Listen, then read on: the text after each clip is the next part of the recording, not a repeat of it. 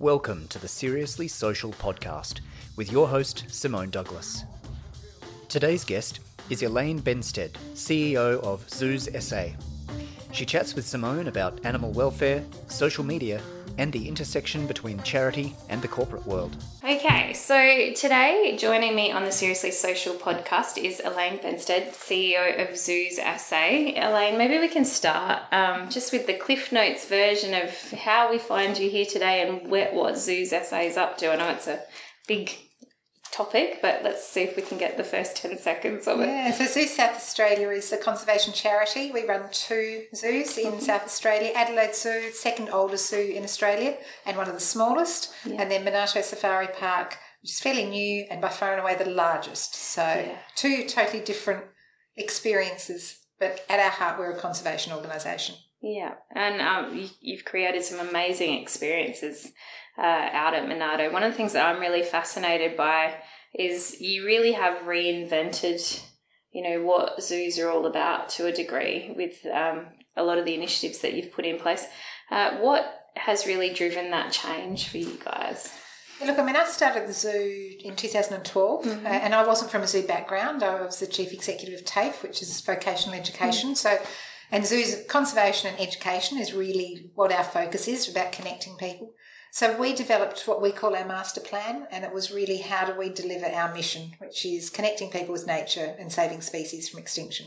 And we asked the question, what changes do we need to make to be better at our mission? So how do we connect more people, and therefore how can we save more species?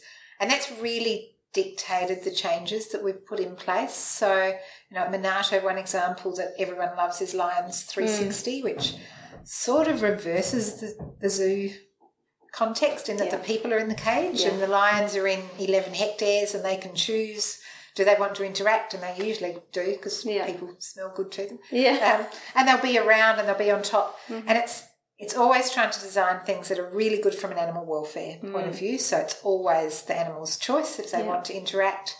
And it's about connecting people and creating a wow. Mm-hmm. And then at the same time, raising more money for conservation. So everyone who does that Lions 360 experience is helping contribute money that we send to Africa, okay. to the Zambian Carnivore yeah. program. So we're helping our lions wild partners. No, so, so that's the sort of philosophy we've tried yeah. to apply to everything that we do. Is it good for animals, good for people, yeah. and good for conservation?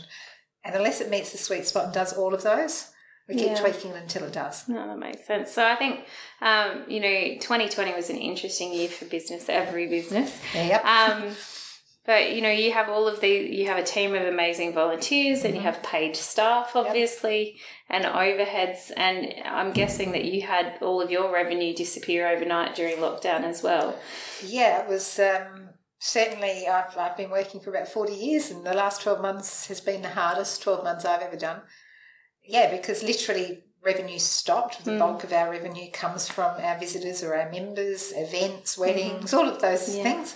That stopped but most of our expenditure keeps going. So it's not like you close a restaurant and yes, your revenue stops, but you yeah. stop buying food. Yeah. We had to keep buying, buying food, food, and we had to keep paying half of our staff mm-hmm. because even though we weren't getting visitors, the animal care had to continue. Mm. So we were closed for three months, wow. um, which was not easy. Mm. Uh, we stood down half our staff on no pay. Yeah. Um, luckily in Australia, the government introduced JobKeeper, yeah, and God. you know, while it might not have been perfect, I tell you what, no one was complaining no. about it who got it.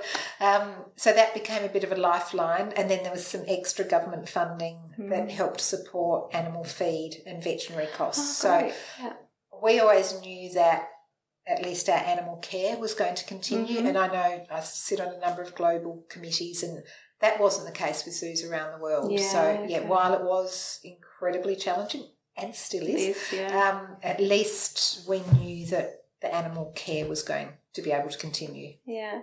Uh, as a leader holding a team of people together that mm-hmm. are actual human beings, um, what was your biggest challenge, you know, going through that entire process? Because I know for me it was an emotional roller coaster of, like you said, standing people down, standing them back up, and these are people that you work with every day. What was the biggest challenge for you? Oh, there's so many. Um, I do joke. We actually just recently celebrated celebrated, but we did. We had a barbecue um, to mark the twelve months since that day Yeah. we closed, and I was sort of recounting some of the emotional roller coaster because it was, and you're doing it all on very little sleep. I think mm. for sort of probably a month, I was averaging two or three hours Yeah. a night because you're just trying to recut the numbers in a way that Works. but it doesn't. No matter how many times you do it, it didn't add up. Mm. And yes, they're, they're people who are passionate, and, and to give them credit, you know, we stood down half our staff on no pay, Yeah. wouldn't let them access their leave entitlements Yeah. because it was for us about preserving cash Yeah. so that we could make sure the animal care was going to continue. Because that was before we'd Mm-hmm. Secured the government funding. And then a lot of other staff, we reduced their hours, Mm-hmm. managers reduced their pay, but probably worked more hours. Yeah. And there wasn't one complaint Yeah. um, you know, they they knew that animal care had to come first, Mm. Yeah. and so they just got on. And yeah, so you, you do feel the weight of responsibility Mm. when you're negotiating with governments to try and get the funding. I, Yeah. I know exactly how important it is, Yeah. and luckily we were able to do that, and then eventually bring staff back. And we always said there was uh four things that we wanted to achieve. Mm. One was making sure the zoo survived long term. One was keeping everybody's jobs. One was making sure animal welfare and our conservation didn't Mm-hmm. suffer. And the fourth was making sure that our key master plan development at Monarto, which was just on the cusp of going ahead, Yeah. we wanted to make sure that that continued. So, 12 months on, we can say we've achieved those four. That's fantastic. We say looking forward the next 12 months because Yeah. Mm. we're still under a lot of restrictions. Um, those four aims still continue. Yeah, no, that makes sense. Uh, if you were a, sorry, more importantly, if you're talking to business owners or people who are passionate about uh, animal conservation and supporting some of the fantastic initiatives that are happening, um, what are the best ways that we can help you to achieve those goals ongoing around, you know, maintaining employment and development and all those things? Yeah, look, I think if, if it's about businesses wanting to help Mhm. Zoos SA, was that the Yeah, question? yeah. Um, there's a whole range of ways. Mhm. We have a lot of corporate partners, and they Yeah. range from little small corporate partners who provide what we call contra. So Yeah. it might be providing mushrooms to us, which we yeah. feed to the animals, saves us buying mushrooms ourselves, and we in return give benefits to that company. Mm-hmm. They might hold their Christmas party at the zoo. We waive the higher fee, fee, you know, etc. Or they can be cash, or they can just be bring your staff and host your Christmas event at our Hmm. venue. We have people do corporate volunteering. Oh, Uh, okay. So you can do some team building and go Yeah. and shovel rhino poo for a day Yeah. or something, you know. Actually, one of the really good initiatives I saw you guys do, you could purchase poo or purchase a card, whatever it was. That was our Brown Thursday. That's it. yeah. Yeah, I mean, I've got to say, my team are fabulous, and, and uh, it has been just about drive as much revenue Yeah. as possible. And obviously, we haven't been able to drive that in all the normal ways, Mm-hmm. certainly when you were closed, but even when we were open, we were on 20% capacity, then Yeah. 50%. And so it was driving, and everyone has Black Friday. Mhm. And we were trying to joke, well, what do we have lots of? And Lots all zoos have lots of poo. and so we did a Brown Thursday, and we always knew it actually probably wouldn't raise a lot of money, Yeah. but it would get some media breakthrough. Mm-hmm. And then we could promote our actual Black Friday, which was membership sales and panda experiences Mm-hmm. and things like that. And that's exactly what happened because you could buy gift cards of either the family friendly version or Yeah. and it was just I give a crap about conservation. Yeah. And, you know, it was a bit of fun, a bit of lighthearted, Yeah. but it was getting a serious message. Absolutely. I think um, there was a business that started, um, not here in Australia, but uh, he launched a business where you could order an envelope of glitter sent to your enemies. Like, so it cost you $10 or something. He manually packed an envelope full of glitter so that when they opened it, glitter went everywhere. And I, I remember when I saw the Brown Thursday stuff, I'm like, that's very close to like, who is it that's upset you this week? Send them. We, we did have running in parallel with our um, Brown Thursday gift cards the opportunity that you could nominate someone to shovel. Oh, that's right. Yeah. And, and they had, great. people had to give their reason Yeah. um, for, and we, we did ask people keep it lighthearted. Hmm. We didn't really want it to be, but it was quite funny. Yeah, absolutely. Uh, what? Um, how? More importantly, your team of creative people that get to come up with all of these ideas. It's not a massive team, is it? Because No. I think sometimes people look at a zoo or something and have a perception that you have, you know, teams of 15 and 20 people doing all this stuff. No, we don't. um, and I think because we're a conservation charity, we're a not for profit. So, no, I think just about every team we've got, and I sometimes joke and sort of thank out. I'm doing public presentations Yeah. up to the board, and I'll say, I thank to our finance team. And everybody thinks it's this massive team who've Yeah. now done, I think, version 33 of the budget. Yeah. And it's literally Darren and Ian and, and me. And the marketing team is the same, and the Hmm. Yeah. IT team is the same. It's, it's usually one or two. Um, Yeah. But they're creative and they're all individually passionate Hmm. about conservation and what we do. And because we're not government, we, we do have a little bit more license to be. Creative uh, and can push the boundary perhaps a little bit more than um, some government. And we can, you know, and that's in not just marketing, but also in things like sponsorships. You Yeah. know, I, I can just sit with business owners and try and work out a deal Yeah. it's going to work for them and work for me. And I've got a fair amount of flexibility Mhm. in how we do that. So we can drive a really good bargain. We, we're always on the hunt to get things for free, whether it's old lift cable, which you know, once yeah. the lift has gone up and down so many Oh, times, of it needs to be repurposed. Yeah. Makes really good rhino fencing. Yeah. Um, we get old um, steel when they rip up railroad tracks. Yeah. Um, so we're always on the lookout for anything that we can do Opportunities, and yeah. opportunities, and we can be pretty creative. So really, it's no different to most businesses out there because it's, whether it's a startup business or a semi well established, forget the big global businesses Yeah. that have bottomless pits of money, but they can give you some of that. That Well, would I be did okay. write to Mark Zuckerberg and ask for Yeah. a donation. He, he, hasn't replied yet Oh. because we were caught up. Do you remember when there was the all the You were- media? yeah. Well, we got shut down. Yeah, we're a so conservation we. organisation. Mm. We're nothing to do with media. Yeah. We're the only zoos in Australia that got some, somehow got Ah, you were the only one that got caught up in yeah. And it took six days to get back Mhm. online. And for us, with at any time, our social media is really Critical, important because we don't have a big marketing budget. But during COVID, when all expenditure's gone, really social media is important. So Yeah. yeah, I did uh, give a few suggestions of how he might want to help to our work. Well, you know, it's funny you say that because in the um, Newsgate, shall we call it, Mm-hmm. um, likewise, we had some. So the Duke of Brunswick's Facebook page got blacklisted um, and shut down. It's just a little pub, like it's not that exciting. Um, and uh, but you know, the local bar, literally like fifty meters up the street, they could still use Facebook. And then um, uh, one of our clients, pest control company, got There was some weird algorithm. We couldn't work Yeah. out what the algorithm was, but um, Um, yeah, it took. What what I found most amusing is because we have direct conversations with Facebook reps because social media, okay, we're dealing with it all day. So um, they're like, "Oh, it's okay. You can still advertise." I'm like, "That's great. Yes. So you'd still like to take our money? So you want me to pay?" And create the things to go in front of the people, but I can't But talk to the share people that actually want to talk to me.